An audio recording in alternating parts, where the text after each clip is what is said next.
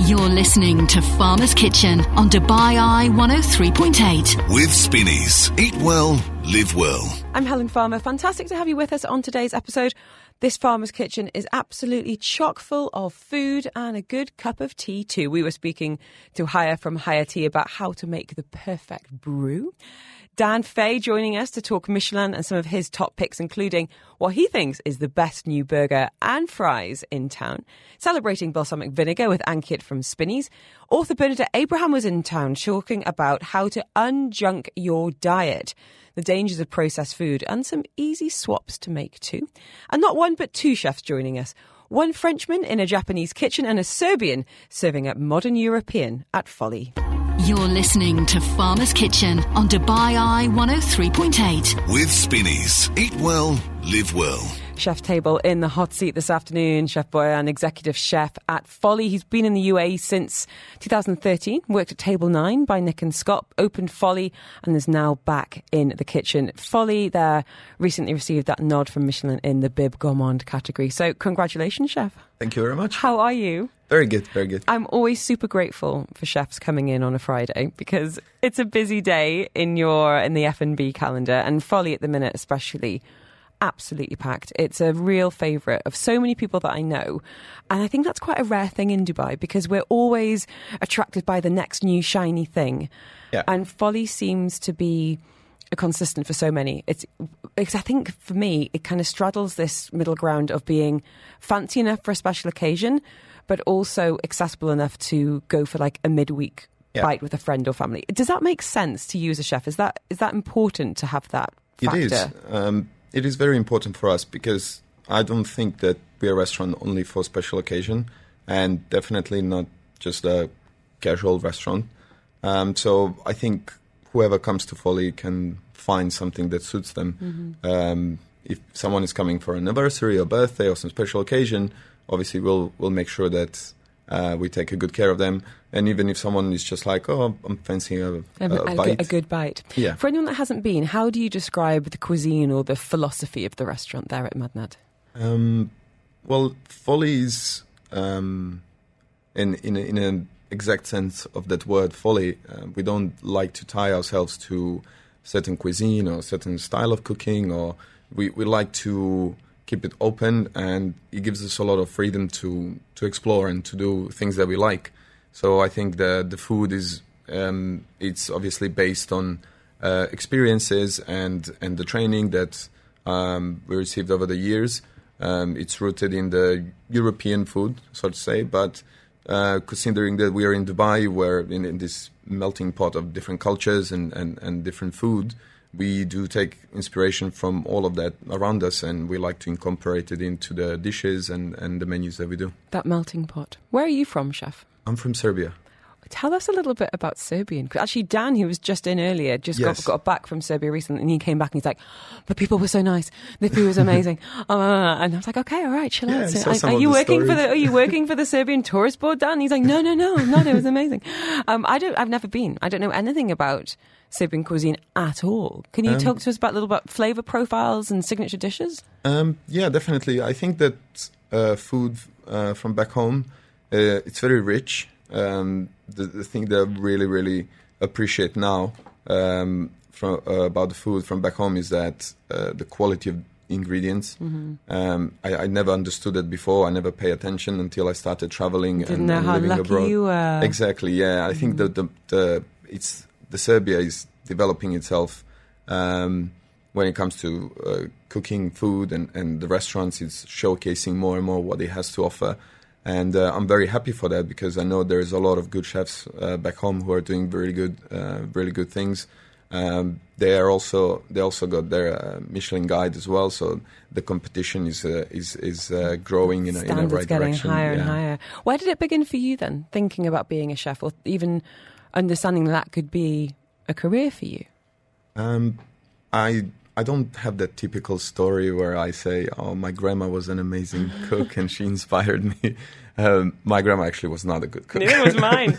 Neither, No. like, I mean, honestly, she's quite. Uh, she was a very hard-working woman. Uh, really love her for that, and for her, fuel. Uh, sorry, for her, food was just the fuel. Yeah. Um, but my mom was actually a very good cook because she was the one who when she was old enough to cook, she was like, "I need to do something about this." this is about survival. yeah, the, and uh, because I because I spent a lot of time when I was uh, alone at home when I was a kid, and I always had to like warm up something after school or just uh, eat something from the fridge, as it's called.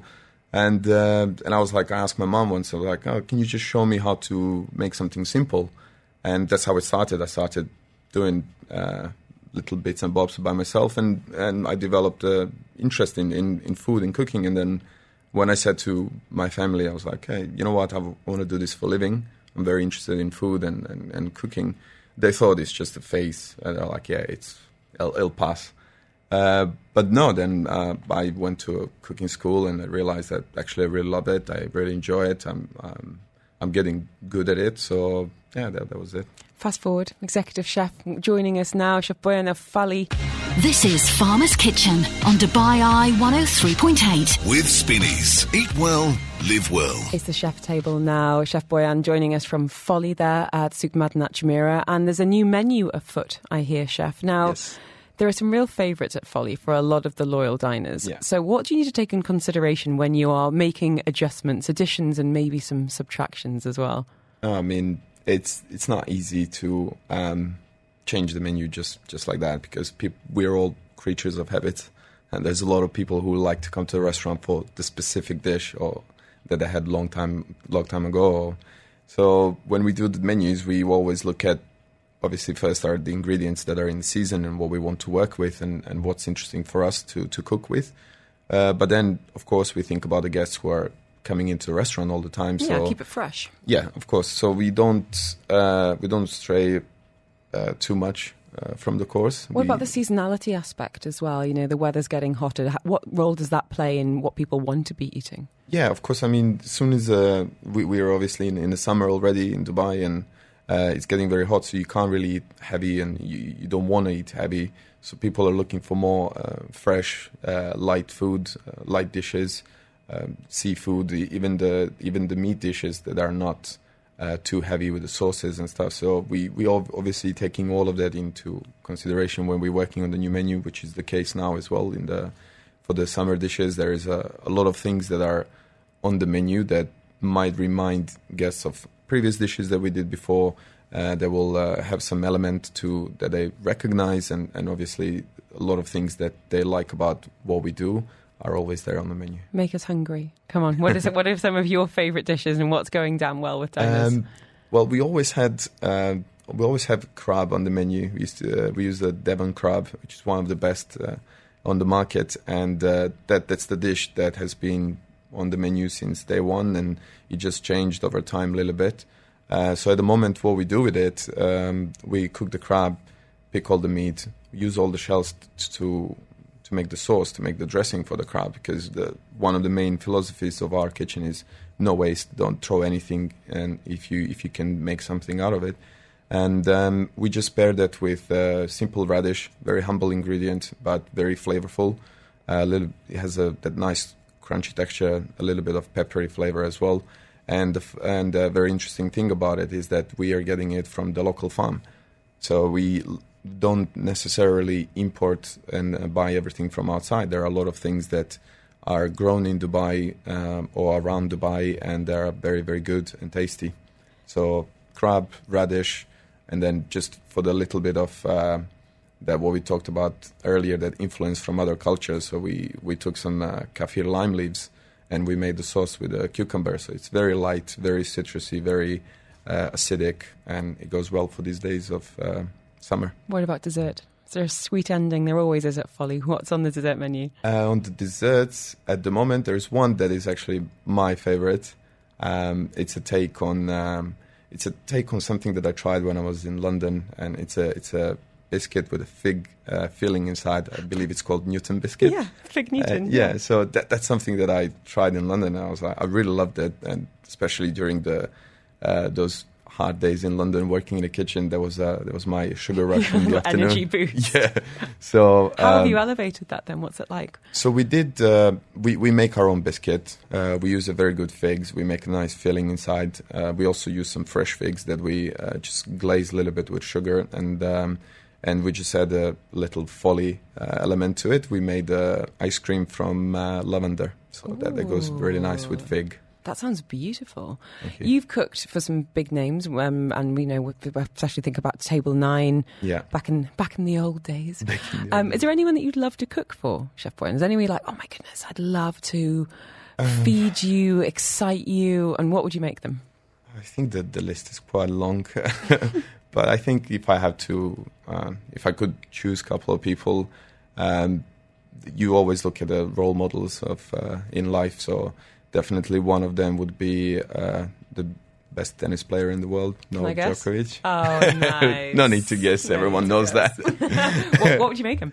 Um, well, obviously he's got a very specific diet. He's oh, you can have a night picky- off. Don't Yeah, I think he would. Uh, he would agree. It would be a cheat day, and uh, we would we would do something that uh, something that we are known for, something that we do in Folly. So uh, definitely, I would um, I would like to spoil him that day. That that would be something special. Now, I wanted to ask you a very difficult question for many chefs, which was your desert island meal. So imagine I'm going to send you off to a desert island where the food is rubbish. There's not going to be a kind of Tom Hanks fish, you know, spearing extravaganza. There's no seafood, wet bar. No, no, no, no. It's going to be horrible. But the night before I exile you to this Okay. sandy spot, you get to have the meal of your dreams. Starter, main, dessert. It can be food from your fantasies, it could be food from your travels, from your childhood. You can do any configure. If you want to have three courses of cheese, I don't mind. Chef Okay. Boyan, what would you put on your menu? Oh my god! For the whole menu, Starter, main, dessert. Come on. All right. You've got to go with instinct because I change my mind about this all the time. So Okay. today, for you, what would it be? Instinct. All right, starter.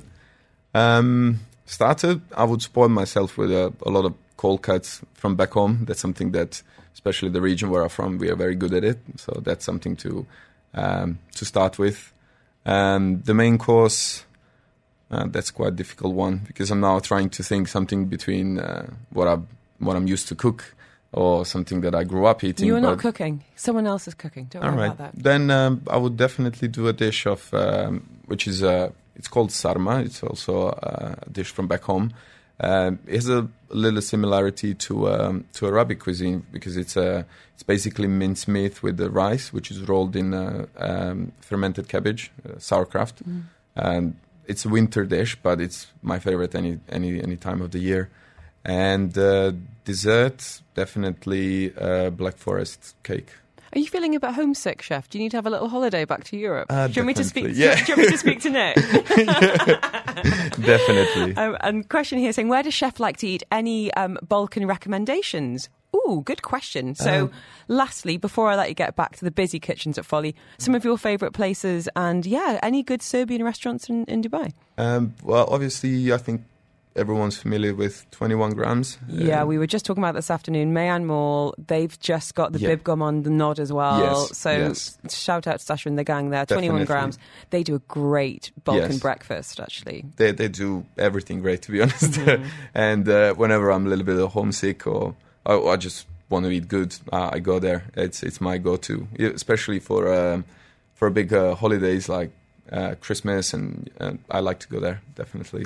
Thank you so much for your time today. As I said, especially on Friday. Get back to Folly. I'm sure you've got a full house tonight. And it's been an absolute pleasure to catch up with you, Chef Boyan. Really, really appreciate it. Exec chef at Folly there at Souk Madinat Jumeirah. You're listening to Farmer's Kitchen on Dubai Eye 103.8. With Spinneys. Eat well, live well. Talking tea, how do you take yours? Let me know. I've already messages coming on this because tea is a bit of an emotive topic for some people, some nationalities. Uh, message here saying a good cup of tea is the colour of He-Man. Thank you, thank you for that, Graham. Let me know how you take yours, and maybe we can offer you some inspiration now. Our next guest has turned her passion for it into a career, a business. Haya is the founder of Haya Tea, um, and I want to know first of all about that name. Tell us about that. How are you? I'm fine, Helen. Good to be back. And lovely to have you in the hot seat. Tell us about Hayati. well, Hayati is wordplay on the Arabic word Hayati, which means my life. Oh, beautiful. So it's all kind of, it's like a portmanteau, but uh, it has meaning. Yeah. Why do- and, you know, I've been here a few times before, and even though I was in other industries, I somehow or the other always ended up talking about tea. So it was a matter of time before I took matters into my own hands and decided to fill a gap in the market that I felt was becoming more and more obvious. So, can, I don't want to say, can you remember your first cup of tea? But where, where did you start to realise that this was something that you really wanted to you know, turn into a bit of a passion and share that with other people? Crucially, I've been drinking tea for a very long time. And it was in COVID that I started studying tea in detail. And that's where this all began. When you say studying in detail, what did that actually look like? Was that just like sitting at home, working from home, drinking endless cups of tea, or did you become a student of it? A little bit of both. I became a certified tea sommelier, and then I specialized in Japanese and Chinese teas. And my sensei would make me um, make the same tea with eight different waters, changing the temperature by two degrees and just the infusion time by two seconds. And oh it makes a big difference. Gosh, does it really? Yeah. Now, I'm half Irish, so I grew up with the mum who's very particular about her tea, and she's completely horrified that I don't really drink tea as she knows it, which is, you know, your kind of your PG tips. Your for her, she loves an Earl Grey. And my brother went to university and came back drinking tea, and he quickly became the golden child because they bonded over this. Now, British people, and I include my mother in this, are incredibly loyal to tea brands. We celebrate with tea. We drink tea when we're sad. You fall and cut your knee. You have a nice cup of tea. Um, what about in other cultures? You mentioned there, um, you know, the Japanese and actually my parents lived in Japan for a long time. My mum got oh. quite into the into the ritual of it all. But in terms of tea and history, uh, what what's some of the most interesting things that you've uncovered that you could share with us, Haya? Well, first of all, based on that description, I think I might be British. but um, fun fact tea was born in China. That's the original birthplace of tea. And um, even matcha originally came from China. And it was the Buddhist monks that took it from China to Japan in the 9th century because matcha would help them stay very alert but very calm. So, how many cups of tea do you think you average then? Um, I have a lot of tea. My threshold is very high. Go on. No, I, I, want. I want to know volume and number of cups. Come on. I think I have like two to three bowls of matcha a day um, for that caffeine buzz, and then I do have white tea in the evening to relax myself. I will maybe have pu'er or hojicha after dinner as a digestive. So that's interesting to think about tea for different functions then. So tell us a little bit about that and how you've started to, you know, fulfill different roles with different teas that you have in the in your collection as well. Well, all tea, all true tea comes from the Camellia sinensis plant, and what essentially makes one different from the other, in addition to terroir, altitude, latitude, harvest time, season, etc., is just how oxidized or unoxidized it is. And I find that green tea has the highest amounts of caffeine, flavonoids, L-theanine. It's a great way for me to start the day. Mm-hmm. But at the end of the day, I want something with less polyphenols, more as a digestif and with less caffeine.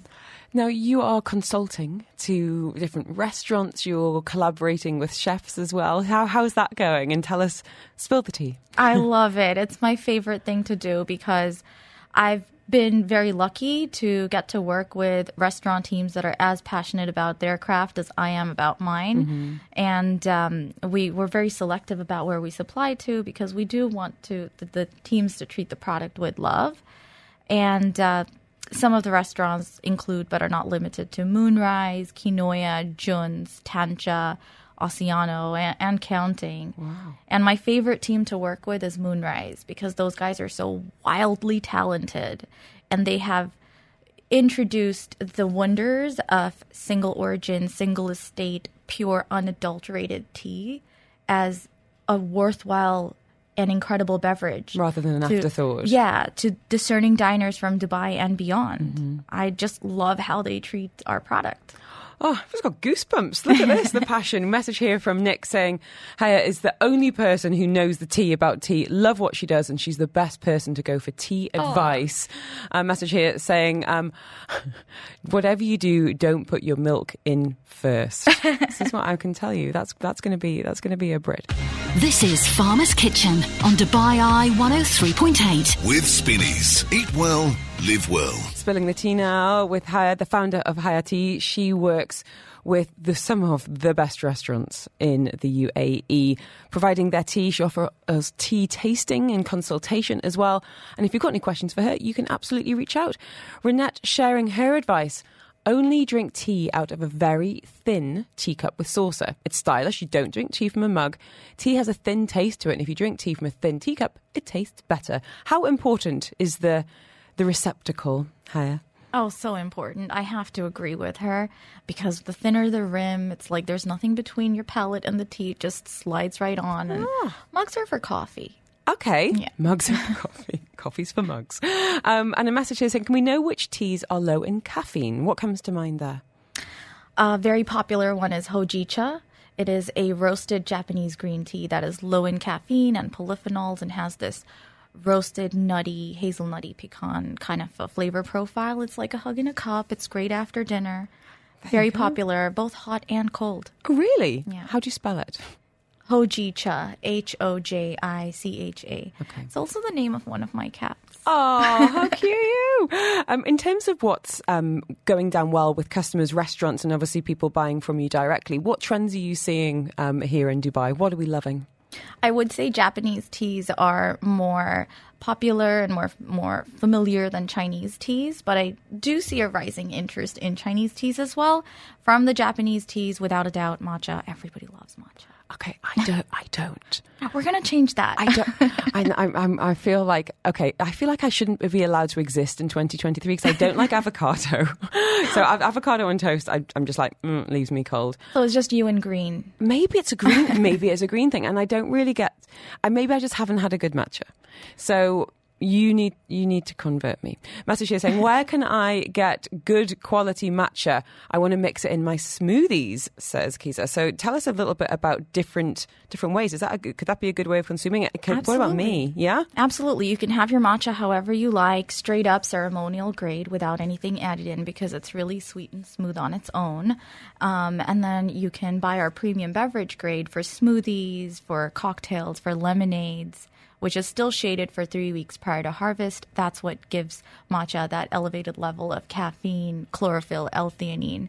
L-theanine promotes the production of alpha waves in your brain and makes you feel calm. Bring it on. Um, I'll send you a link. I'll send you a link if those who've just been in touch on that topic.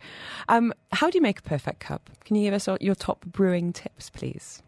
Um, for the perfect cup of tea, the first thing you need is good quality fresh water. Spring water is the best, but in the absence of you you should just go for water that's as fresh as possible. And what I mean by that is water that has not been reheated again and again because every time you do that it loses oxygen. So that's a great place to start. Secondly, buy better quality tea or good quality tea. Um, and thirdly, I think the biggest deal breaker or maker is the water temperature because it's directly proportional to the flavonoid extraction. So if you use water temperature that's too high, uh, your tea will end up being too bitter and unpleasant. I love this. This is this is fascinating. um, can I ask you a diff- difficult question? I guess. If you could only drink, and you said earlier that you might have maybe two or three or four different varieties of tea over the course of the day, but if I was to take them all away and give you only one to have the rest of your life, what would it be? that really is a difficult I know, question. I know. That's it's all hard hitting stuff here on a Friday afternoon. Tell me, It would be matcha. would it really? Yeah. So how do you have yours? I have it so many different ways. Um, and these days, because it's so warm, I love it in the form of a lemonade with coconut water or just sparkling water. Um, a number of people asking for your details. So that's where we're going to leave it this afternoon. How best to find you and, as I said, sign up for tea tasting or indeed buy from you, consulting, how to how to get in touch. Hayati.com. There you go. It's that simple. And it's H A I Y A T E A. So if you want the details, just send me the word tea, send me a teacup emoji. I'll send you the link. Thank you so much. Thank you, Helen. You've weirdly got me craving a cuppa, and I'm willing to be converted to matcha. With donuts. With donuts. okay, that's my last question to you because you know the food scene here in Dubai. Best donut in town. Crumb and Co, without a doubt. Crumb and Co. Oh my goodness, can someone please send us donuts? And thank you so, so much for your time today. I said if you want details, send me the word tea. I will send you that link. This is Farmer's Kitchen on Dubai Eye 103.8. With Spinneys. Eat well, live well. We are meeting the author now. Bernadette Abraham has recently launched a book called Unjunk. It's a book on how to raise healthy eaters in a processed world. She's got decades of experience in physical well-being in Canada, the US, and here. She's a mum of four. She's got degrees for all sorts: computer engineering, exercise science, health promotion, and is a functional nutritional therapy practitioner and a medicine coach as well. So, who better? To hold our hand through a very complicated world right now, Bernadette, when it comes to food, food labels, the constant barrage of this is good for you, this is terrible for you. Yeah. It's overwhelming. Yeah, absolutely. And actually, I talk about this in the book to try and simplify it because it's really not that complicated. If we think about what our great great grandparents ate, it was all organic, right? They ate what they grow, um, what they could kill on land, and that was food. Today, we've got all kinds of categories of food. And so in the book, I actually discuss how to simplify that. And I, I talk about a health continuum line. And at the green end, which is the left side, it's everything that's made in nature, right? Things that you pick from the tree, grow from, grow on land, kill off land from the sea. And at the opposite red end, on the right side, it's anything that's chemically created and produced in a lab. Mm-hmm. And then you've got food that's, you know, there's some processing to it that lies somewhere along the line in the middle. And that's how I kind of look at food is it's not good and bad. It's we should be aiming for our diet to be mostly on the green end and really minimizing on the red end. And then there are some things that lie in the middle. And that's when you can kind of decide, you know, if you want to have that or not. And I think, I think, in, in honesty, you, it is. You know, we're living in, um, um, you know, first world country, twenty twenty three. You know, there are going to be situations, preferences, each- to the where it's it's not going to be possible to be, you know, all green. But I guess what we're hoping to kind of uncover through the next kind of 20 minutes is maybe some simple swaps, some tips and tricks, even some recipes. But before we get to that, I think we need to kind of zoom out a little bit and figure out, figure out how we got to this point where the majority of what a lot of people are eating is ultra processed. Um, you've said that children's health is a social responsibility and it needs a societal cure. Can you expand on that for us, Bernadette? Yeah, absolutely. I mean, the reason why I wrote this book came out of frustration. Um, I was trying to raise, I mean, I'm a nutritionist. I should be able to help my kids eat healthier. And everywhere they turned, everywhere I turned, there was something, somebody, somewhere trying to give them junk food, processed food. Case in point, yesterday, my kids at school, it was um, dress down day and they had to wear uh, like tourists.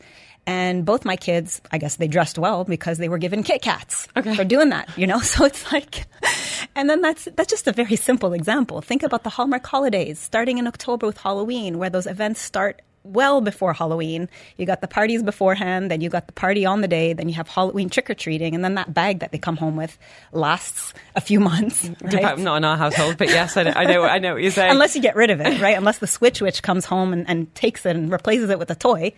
Um, but then you've got Christmas and New Year's and Valentine's and Easter. So it's it's perpetual. It's constant. It's not once in a while anymore, and it's not moderation.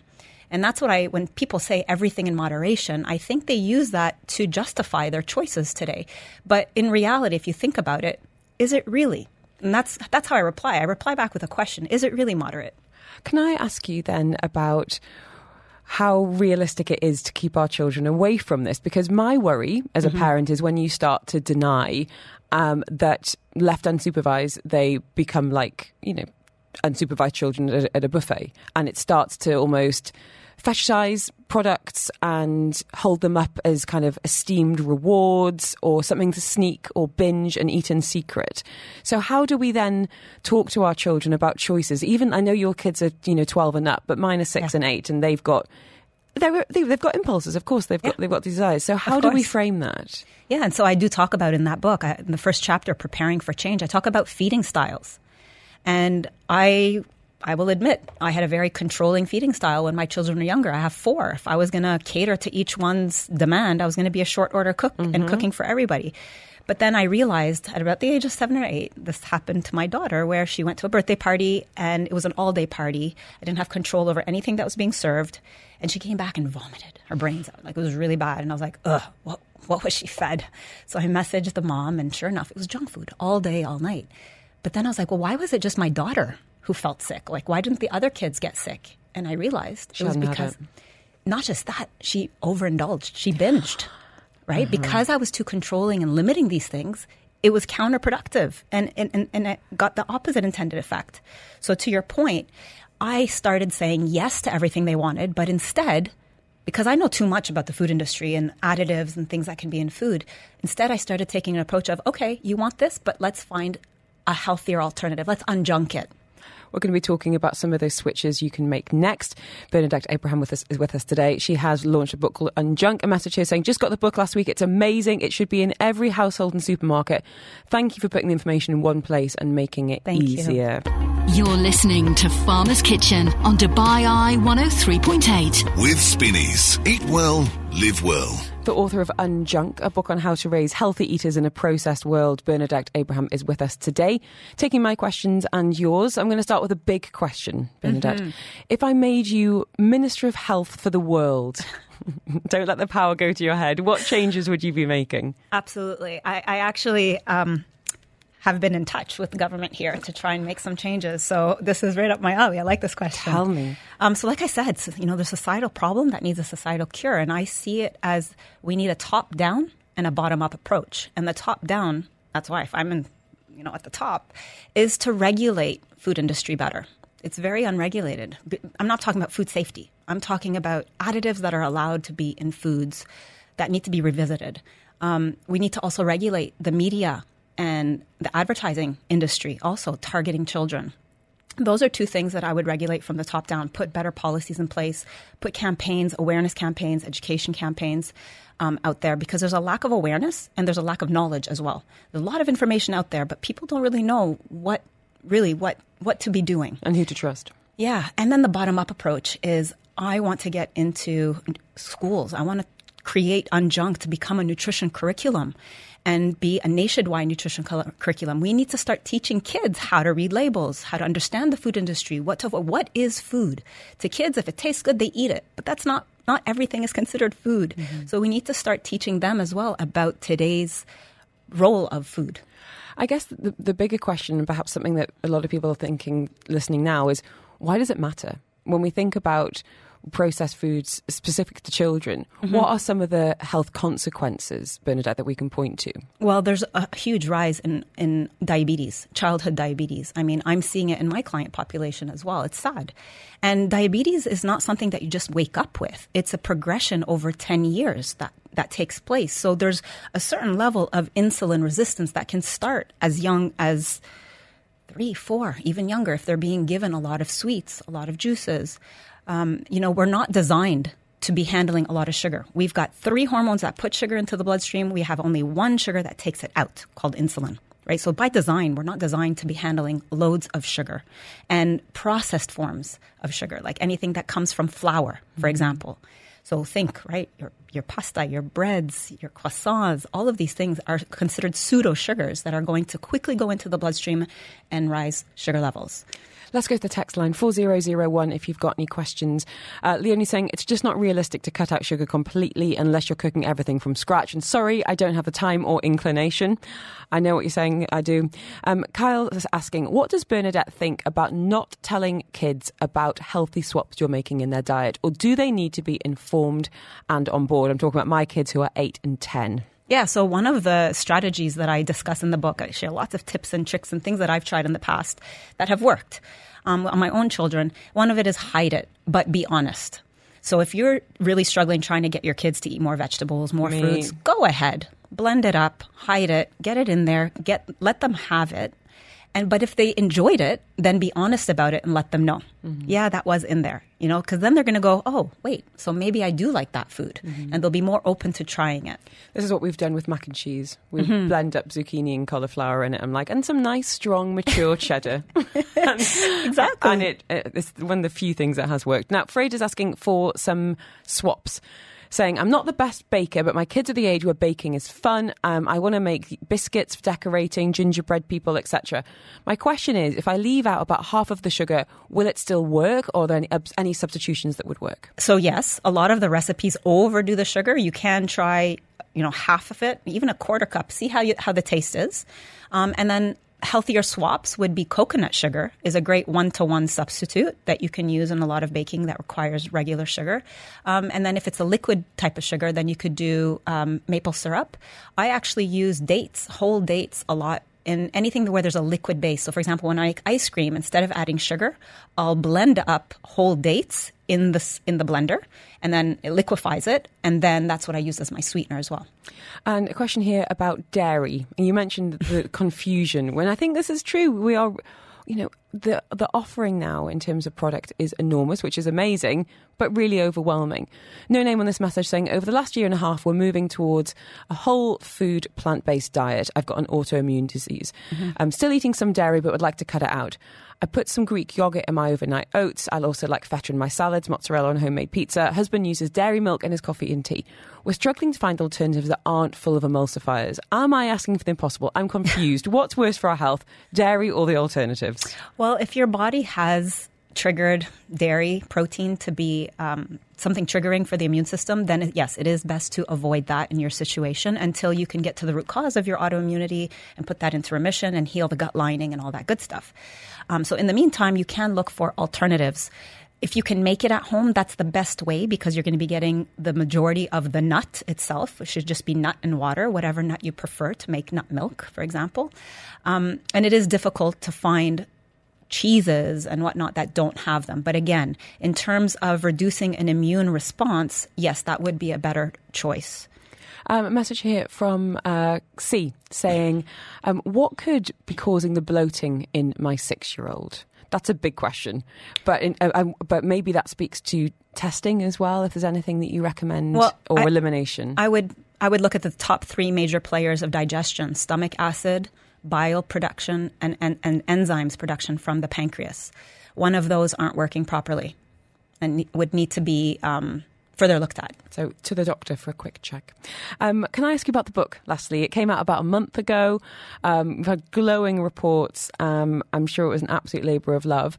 Um, where can people find it, Bernadette? Yeah, so it's available at the Organic Foods and Cafe. It's the best price there, actually, that you'll find it. Is all the locations um, at Organic Foods and Cafe, and it's also available on Amazon.ae and in Virgin Store at Mall of the Emirates. And last question: If we're going to be, let's say I gave you 500 dirhams to spend at Spinneys, which Okay. you can't because you're a friend of the show, I'm afraid. Um, what are some some useful things to have in our fridge, in our pantry, to be able to unjunk our home in? I guess a way that doesn't feel overwhelming and intimidating. Some easy swaps and some must-haves for the home. Well, I think one thing that's really missing in today's diet are fermented foods, probiotics, right? Because of um, because we have refrigerators, we no longer can and preserve our food. So I would go for some sauerkraut. I would go for some bone broth. Anywhere you would use um, water, I would want to use bone broth instead, just to add more micronutrients and min- minerals, um, and it's really good for gut health. Um, so those would be two things that I would make sure that I would want to get. Get a lot for 500 dirhams. Bernadette, thank you so much. Unjunk is available now, as we said, Amazon, Virgin, and uh, Organic Foods and Cafe. We can get the best price. And if you want details, you can just send me the word unjunk and I'll happily send the link. Thank you so much Thank for you your so much for having me. really, Really, appreciate Bernadette Abraham joining us live in the studio. This is Farmer's Kitchen on Dubai Eye 103.8. With Spinneys. Eat well, live well. Spilling the tea, giving the gossip, and where to go this weekend. Food writer Dan is in the studio. Happy belated birthday, sir. How are you? Thank you. Yeah, I'm good, thank you. How are you? I'm very well, thank you for asking. I have to say, and we just said it off air, it's been a week. It's been a week and a half. It's been a week. Everyone I speak to, I'm not going to like blame Mercury or the full moon or I don't know what it is, but everyone I've spoken to is absolutely exhausted, Yeah. quite emotional, a bit overwhelmed, tired, and just need. do you know what I would love? I would love someone just like wrap me up in a fleecy blanket and just like stroke my hair and feed me custard and just like look after me for a few days. yeah, that's what I'm hoping for tonight. is that what is that your plan for tonight? That's my plan for tonight. Just yeah. be like a like a giant baby burrito on the sofa. yeah. Just Sounds fantastic. Someone just like looking after you. Um, it is International Donut Day. Where do you think are some of the best in town? Have you enjoyed a good one recently? I like Hero Donuts. I love Hero Donuts. Is that how you sp- pronounce yeah, it? Yeah. Here. Uh, Hero. Oh, Hero. Yeah. Yeah, they're amazing actually. Yeah. They do this really lovely kind of chrome glazed vanilla one. It's like, I'm sure it's a bit of an Instagram moment. I think that's probably what it's all about, but it tastes amazing. they do a lot of vegan ones as well. Do they? So I, I go through a little vegan spell every year.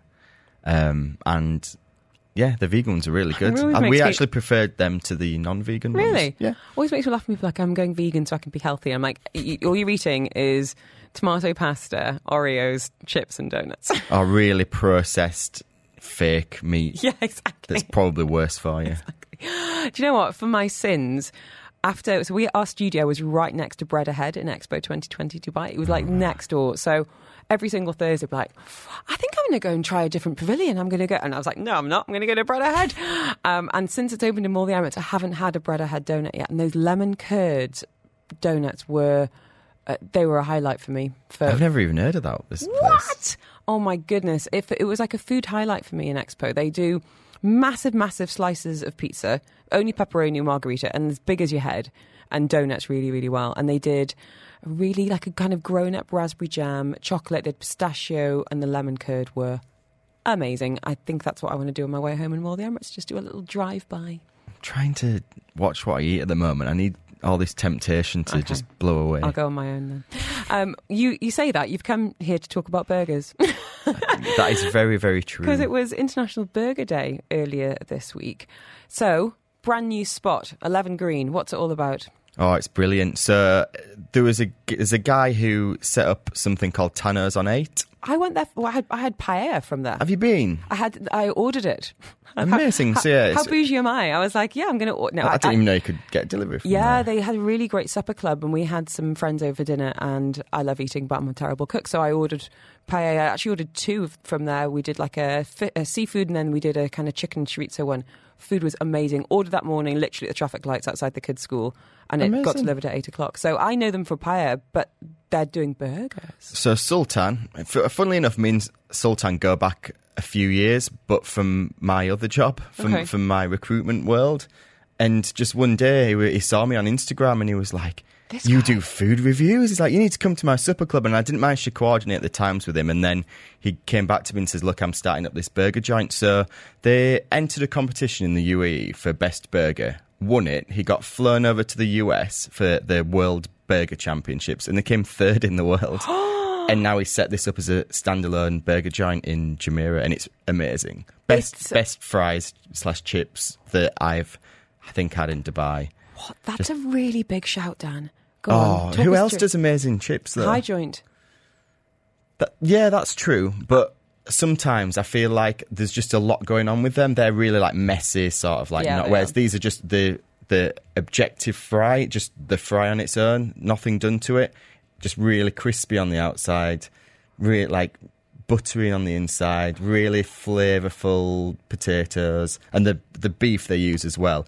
So I believe they th- so they, they do like this the smashed burgers but they just they just taste so nice there's not a lot going on it's only small they're not massively expensive i think it's about 50 55 dirhams per burger I can't believe that they came third in the world. third in the world yeah That's amazing. It's um, it's also it's a bit of a become a bit of a foodie hotspot. It's in the same mall as Twenty One Grams, isn't it? Just uh, kind of Al- Althania Beach Road. yeah it's got, like, i'm trying to think what the name of the I mall don't is know. I, I, was, I knew you were going to ask me that. Uh, Meyan Mall, Al Thanya. Street. Mayan, M Mayan E Mall, yeah. Y A N. So 11 green for great burger and some great fries too. yeah and the desserts are great as well like honestly it was just yeah I last saw you last week. We were we were having being very um very unlike us, being fancy at the Michelin. oh, the Uh, mishes weren't we The mishes. The, the mishes Oh my it's like the dundies but the mishes Oh my gosh. I mean, I want, I want to bring that to the world. Like, oh, I'm going to the A, yeah. a week later, what are your big kind of takeaways from, from the, the gongs that were, were handed out? What's your what's your take, Dan? So Ossiano is still robbed completely. I think you should have two. Easily. I went. So I went to Ossiano a few days ago for my birthday. Uh, he was doing a collaboration with a chef from Jordnær in um, Copenhagen, and it was just amazing. Again, like it's such a wonderful venue. The service is impeccable. The food's amazing. Gregoire is one of the nicest people I've ever met in the food industry, and I just don't know what he has to do to get that second star based on some of the other two stars that are in mm-hmm. town. Interesting. Yeah. Okay. Not Trèsind Studio. Trèsind Studio is Yeah. amazing and fully deserves it. What about this weekend? What what have you got coming up? Where are you going? What are you eating? So I'm going to Coterie again. I'm Okay. obsessed. Right now, we no, for anyone that hasn't heard about your love, you say say you say it. I'm pronouncing it wrong. I've no idea. Coterie? How is that? I was like coterie, Coterie? And I was like, it can't be Coterie. It's in like a car park in Batuta. Um, but my goodness, everyone's So good. raving about this place. Roast dinner, I've heard, is Yeah. phenomenal. Yeah. And really good puds. So yeah, so I've got friends in town, and they've got two kids, and it's really kid friendly. They've got a separate room um, that's away from the other area. that, that's, that sounds like it's more parent friendly than kid friendly. Just take the children away. yeah, true, true. um, so yeah, they've got a, a kid friendly area, and it's just just amazing. Just premium ingredients, amazing service. What are you eating? What's what's some of your Roast. topics? Roast dinner. Roast. I'm just gonna have a roast. I'm really boring. I should really give them more coverage because that'll be my third time that I've been there, and I'll just have the roast again. But I'm sorry, but it's amazing. It is spelt. This is where the French people are like. It is coterie. C O T E R I E. Yeah, And as I it- say in Yorkshire, coterie. Coterie. Have a roast at coterie. Lush. Exactly. what about new places? There's a lot. I mean, you'd think we're in June now. You'd think things would be quietening down on the food front. Uh, not so much. We've got a minute, Danfe. What are you excited about? So there's a place called The Link opening soon, which is a one and only in Zabeel. It's not opening soon, as in the next few weeks, I don't think, but it's going to have La Dame de Pic by Anne Sophie Pic, which is a two star Michelin in, in London. Um, Muñoz is coming over with uh, Street XO or Street XO, however you pronounce it. So he's the number one chef in the world at the moment. He's opening up a restaurant. Um, also, there's um, Sugetsu by Tetsuya Wakuda, who's also got a two-star restaurant. Um, Paco Morales, who's a one-star chef, um, who did a collaboration with Ossiano recently. Uh, he's opening up Cabru. Uh, and this is all going to be in the one and only in Zabeel. It's going to be amazing. This is what happens. Yeah, Beautiful. Kerzner are doing an amazing job of attracting all these brilliant chef over. Because, as I say, like I'm, I'm going over to um, the Royal Atlantis next weekend to do dinner um, and Hakkasan. You need to get back to your PT, fella. Sounds like. he hates me at the moment. Dan, for anyone wants to check out your recommendations, food writer Dan on Instagram. Happy belated birthday, friend. I will Thank you forgive so you because it's your birthday, that you didn't bring me any donuts. Um, last question: If you were going to get 500 dirhams to spend in Spinneys, what would you be buying? Ooh, that's a good question. Um, so I got a a, a a pastry cutter device thing for my birthday, so I'd get all the ingredients to make some amazing pizzas. There you go. Food writer Dan, you're a star. Thank you so, so much. You're listening to Farmer's Kitchen on Dubai Eye 103.8. With Spinneys. Eat well, live well. We love introducing you to the chefs and the tastemakers, the producers, and yeah, the creative folks in the kitchen that never fail to absolutely delight diners. And one restaurant that has been consistent since opening when it comes to not just good food, but great food is Nobu at the Atlantis. It's now launched actually a special lunch menu, Friday, Saturday, Sunday.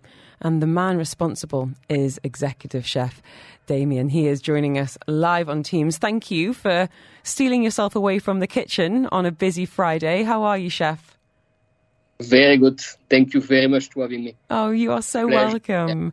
Um, you're French. Tell us a little bit about the parallels between French cuisine, the Japanese precision of sushi. Is there a bit of an intersection of those cuisines or philosophies?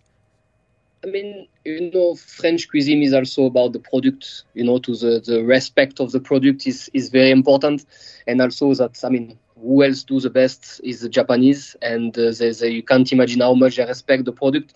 That's why I mean, there's the, the flavor in the food and, and everything is is meant to be matching to each other. And when you when you match, I would say French food with the Japanese influence or vice versa, you can see that it is actually working very well. Tell us a little bit about you, chef. You're from Toulouse, but you've worked internationally. Um, tell us a little bit about some of the cuisines that you have worked in, and now, obviously, one of the most celebrated restaurant names in the business. What's that journey been like? I mean, you know, I started uh, I started in France. Obviously, went to a culinary school for a couple of years. Um, worked a bit in Paris in a couple of restaurants, and then directly moved to um, to London actually to to pick up some English. Uh, work in a Michelin star restaurant doing French food, and then uh, I got the opportunity to move to um, to uh, to Dubai. So I started in in Royal Mirage, same doing some French food, and and one day I meet a very special person, which was uh, Chef Hervé, who is who is actually now the corporate of Nobu and was uh, the chef of, of Nobu in Dubai at the time. And he actually offered me a job, and that's where everything started in uh, 2009. He's a fantastic and I never left guy. Not going anywhere. He is, he is. It must be a No, no, challenge because you know Nobu internationally has is famed for specific dishes. Um, thinking, of course, you know your your black cod in particular. But then, in terms of you putting your own stamp on that menu and adding some creative, uh, maybe some French flair here and there, and getting that balance. And as we're talking about now, introducing a new menu, tell us a little bit about what is on this lunch menu because I'm not going to lie, I had a leftover salad for my lunch, and I think I'm going to be quite jealous about what some of those diners at Nobu had today, chef. So, what's on the menu? Can you talk us through it? So I mean, you have we have a very very nice menu with a very very good offer. When you have a choice of starter with the signature of of Nobu, obviously with the salmon new style, the, the, the white fish ramizo, but some of our creation, what you can find mainly in only in Nobu Dubai, which is I would say our signature crispy shiitake salad with a truffle sesame dressing, which is a big hit at the moment. Obviously, you have a nice plate of sushi to continue and to finish with a nice main course with, a, of course, a black cod, a nice ribeye, and I mean for lunch we try to keep it kind of light, kind of quick. We don't want to overfill you, but uh, um, we have some special dishes that you can find only in Dubai. That's why it's pretty cool to come. And it must be quite interesting in terms of seasonality, yes, but also the weather. You know, it's getting hot outside. Do you notice a change in what diners are ordering and, and which dishes or even ingredients are resonating when people come through the doors at Nobu at certain times of year? Hundred percent. Now you can see that most of the people tend to go to fish, more grilled fish. Obviously, Nobu food is perfect for the hot weather. You know, sashimis and and sushi are pretty light, and so I think they they, they, they match perfectly with the hot weather. But obviously, people now try to tend to eat less and mm-hmm. less heavy. So I think Nobu food is actually perfect for it. I hope you can help settle a discussion that we've had in our household recently, which is about how to eat sushi. Which part hmm. Of that is dipped in the soy sauce, even to do with temperature, chopstick technique? Chef Damien, can you tell us? If it's not your if it's not your technique, then maybe it's Nobu himself that can advise on mean, this. What's your take? Chef Nobu always, when, when he showed to to any journalists when they come or when we've been asked by the guests, the, the actual and best way to eat sushi is by hand. Um, that's why normally you, you sit at the sushi bar. So the, the best way will be to take the sushi by hand, turn it or use a chopstick, and dip only the fish side um, in the soya sauce, not the rice. That's that's very very important. And one, one more thing is the ginger that's always been served with the, is the roll or the sushi. Is not to eat actually together with the sushi. Is to clean your palate before to eat the, the next sushi, so you don't have the flavor of the of the previous fish be, before eating the second one. So we're eating by hand. We are dipping the sushi fish down into the soy sauce, presumably Yes. so we're not soaking up too much of the soy sauce in, in the rice, so it doesn't become overpowering. And then no ginger. The ginger is for between No the pieces. Wow. Hundred percent. Oh my goodness. Chef, thank you. It's every, every day is a school day. Thank you. I'm going to let you get back to the kitchen because I know you've got a busy service tonight. But uh, thank you so, so much. As we said, the new lunch menu is up. So you're looking at four courses. You've got starter, main, and then, yes, of course, signature, black cod miso, for, and then dessert as well. So I had to have to say I had some amazing mochi ice cream at Nobu a few years ago. So uh, hopefully that is that tradition is long continuing. 15 years now of Nobu in Dubai. Chef Damien, an absolute pleasure to have you with us today. Have a great weekend ahead. All the very best to you and you the so team. much. And we'll talk to you very soon. This is Farmer's Kitchen on Dubai Eye 103.8. With Spinneys. Eat well, live well. We are talking food, glorious food on the show this afternoon. As ever, it's Farmer's Kitchen, brought to you by Spinneys and in conversation now with the digital marketing manager of Spinneys and an incredible cook himself. Ankit Gulbani is with us today. Ankit, you cannot win the voucher for 500 dirhams to spend in store, I but I know. But if I was to gift you 500 dirhams, Mm-hmm. what would you spend it on this weekend? What's what's got you excited about uh, about eating, cooking, preparing in Spinneys right now?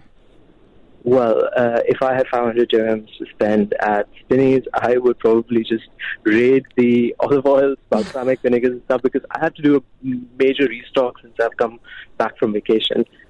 So you'd buy the good stuff. You'd buy like Good, yeah. yeah, stock Yeah. up on the really good stuff. Yeah, Do you know I and was in- of course. and truffles. You are bougie. I love it. I was in store this morning, um, and had a little. I got some like weekend picky bits, which is like my favourite way to eat. So I've got like pastries for the morning, but I don't know if you've had them, but the I'm a little bit obsessed with the new um, tikka drumsticks and the barbecue chicken wings in the chilled section. So I got some of those for like an easy lunch tomorrow. So Yeah, picky, they're really good. They're really good, and the little sauces you can get separately are divine. All right, back to business, sir. Now you are jet setting left, right, and centre right now. Where have you been recently on your foodie travels? Um, we went to Italy. We, we just visited our producers in Italy recently, and we visited our producers of of hard hard Italian cheeses, so Parmigiano Reggiano, Grana Padano. We visited uh, our pasta, uh, our pasta producers, so that's from whom we get our Spinneys food, uh, penne, spaghetti, all the different pasta shapes, and our balsamic vinegar producers. Which is what we're Uh, talking about today because it's all things Yeah. Italy in the new issue of Nourish magazine. We've been talking pasta, we touched on some tomatoes last week, a pizza, of course. I had pizza Yeah. last night for dinner. So now we're looking at some of those really fine ingredients that can elevate and and I think it's an interesting point there you're talking about this is somewhere that you can and maybe should be spending some money. So let's talk about the epicenter, where you went to. Dare I say the capital of balsamic vinegar in the world? Where were you?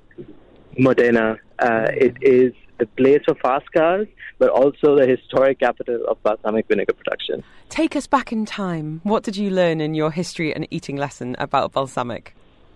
So obviously, I learned how what like how balsamic vinegar is made, and you make it with the must, which is they cook down crushed juices of specific grapes that are then boiled to concentrations between 30 to 50 percent, and then aged in uh, residue-rich barrels, similar to how you do, you would with wine, um, in uh, different wood types: so oak, chestnut, juniper, Oh, and then the longer. So hang on, Yeah, let me let me interrupt you. So uh, um, I'm am I right in thinking much like you know you'd have an oaked Chardonnay? Does the the type of wood impact the flavour of that vinegar? Yes, yes, definitely. So oak, chestnut, juniper, there are, these are actually notes that you can like taste when you're um, kind of sipping like longer aged balsamic vinegar. So like there's one, especially the ones that have sweeter notes. That's where you'd be able to taste a lot of these like wood type barrel notes a lot better. Ooh, and what about aging then? Is it is that significant in terms of quality or is it a flavour thing? No, no, no. It's uh, so different balsamic vinegars are used for different things. Okay. The longer it's aged, uh, it, it obviously becomes a lot better. Um, and then you have so the longer aged ones are a lot more expensive. Uh, but of, we have multiple different varieties of balsamic vinegar at Spinny. So we have the regular balsamic vinegar. We've got a glaze. We've got a few uh, apple and wine vinegars as well. Um, but yeah, the, the, the, the glaze is one of my favorites. Like it's All right. definitely something you must try. Let's get hungry. What are we doing with these balsamics? Because, I mean, I'm a bit of a lazy cook. I'm making a quick vinaigrette, but it sounds like there are so many things you, you could be doing depending on the flavour, depending on the viscosity, depending on the age. So, can you help us kind of do a bit of matchmaking? Yes. So one of my one of the recent favorite things of mine to do is to add it to uh, pasta sauce towards the end of the cooking process. So the, it is trust me on this. Like tomato sauce really benefits from a generous splash of balsamic vinegar at the end, especially if it's good quality balsamic vinegar like Spinneys food. I try adding it to the end of your tomato sauce, and it just lifts all the flavors. But like apart from like a pasta sauce, try drizzling uh, the balsamic glaze that I was talking about over uh, vanilla ice cream, the Madagascar vanilla. What is this sorcery, Ankit? We're having balsamic and vanilla ice cream. Why does Oh, it? Why does it work? Let's take it further because sweet and like the the acidic nature of the vinegar itself is just tastes so addictive with like sweet flavors like vanilla. Ooh, okay. Now, I wouldn't, I don't even know what balsamic means. What What is the meaning of the word? Did you get any insight on that when you were on your travels? Yeah, so the term balsamic it only started being used in the 18th century in Modena, um, and uh, it's yeah, it, it comes from the the uh, it comes from Modena. It's because it, the word balsamic gained official recognition and protection from the European Union in the early 2000s. Wow. Okay, so it's it's kind of regional specific almost. What about the people that you met? Who who are the, who are making this? Who have dedicated their lives to keeping us well fed in this department? Did you get to meet any of the makers? Yes, our producers are the Cremonini family. So it, their company is called the Acetaia Giuseppe Cremonini. They are a renowned brand that have built a success on the tradition of balsamic vinegar production. You're making me re- Yeah. really, really crave it now. So, w- w- in terms of raw ingredients, then what are they starting with exactly? Because, and does it? I mean, are there different varieties of, of grapes even to continue that metaphor? Yeah, so uh, there are three varieties of grapes that they get uh, that they kind of blend together in various proportions. They are Trebbiano, Lambrusco, or Ancelotta grape. So the gra- so it would usually be a blend of these three because the perfect blend on the mu- and the final cook down must of these grapes is perfect for the production of balsamic vinegar. Now, you are known for kind of hopping around your cuisines when it comes to cooking and, you know, Yes. Indian background, but really well travelled here in Dubai. And I think of this being a kind of a quintessential Italian ingredient. But do you think it could work across different cuisines? Yeah, definitely. It can definitely work across different cuisines. I've found it to work in at times when I don't have uh, a, like a looser balsamic vinegar can for us can work as a replacement for like regular Chinese vinegar for me Really? uh, when cooking. Okay. Yeah, yeah, So, yeah, but just a little bit because obviously Chinese vinegar um, is not as concentrated as balsamic is. so what's your what are your weekend plans on the food front, Ankit? What are you making? Where are you going? Um, I'm going to be zipping to Abu Dhabi because uh, we are uh, we have a store opening tomorrow morning, so I will be there. Oh, where is it? For our Abu Dhabi listeners, where where are you heading in the Khali- morning? Khalifa City. Oh, I really is- like Khalifa City. And I just want to say massive, massive thank you again for bringing the Spinneys Cafe to my, my local Spinneys. I was there. what, um, this morning there was not a spare seat in that cafe. It's become like a real hub for, you know, the post-school drop-off catch-up, people having meetings, people getting their laptops out and working from there. So I know you've had one at Maidan for quite some time, but for us, Yeah. for us Jumeirah peeps, it's, um, Yeah. it's still quite a source of excitement. Um, I know you obviously eating there probably on a regular basis. Tiffany was giving a shout out to mushrooms on toast. What's some of your oh God, I was favourites? just gonna say. Mushrooms on toast is my favorite, but like obviously if if because I eat there a lot, um, the grilled chicken breast with the side of mash and mushrooms is just it's it's amazing. You're a star. Thank you. So, if we're going to do one thing this weekend with some of that beautiful balsamic, Ankit Gulbani, what are we buying and what are we doing? You have to buy the new Spinneys Food San Marzano tomatoes, cook them ever so slowly for maybe 10 minutes, splash on some balsamic, then load it onto some toast, put some burrata, feel extremely fancy after. I love it. Thank you, Ankit. You're an absolute superstar. Have a wonderful weekend. All the very best to you and the team. Happy eating, and we'll talk to you very soon. Yes, thank you.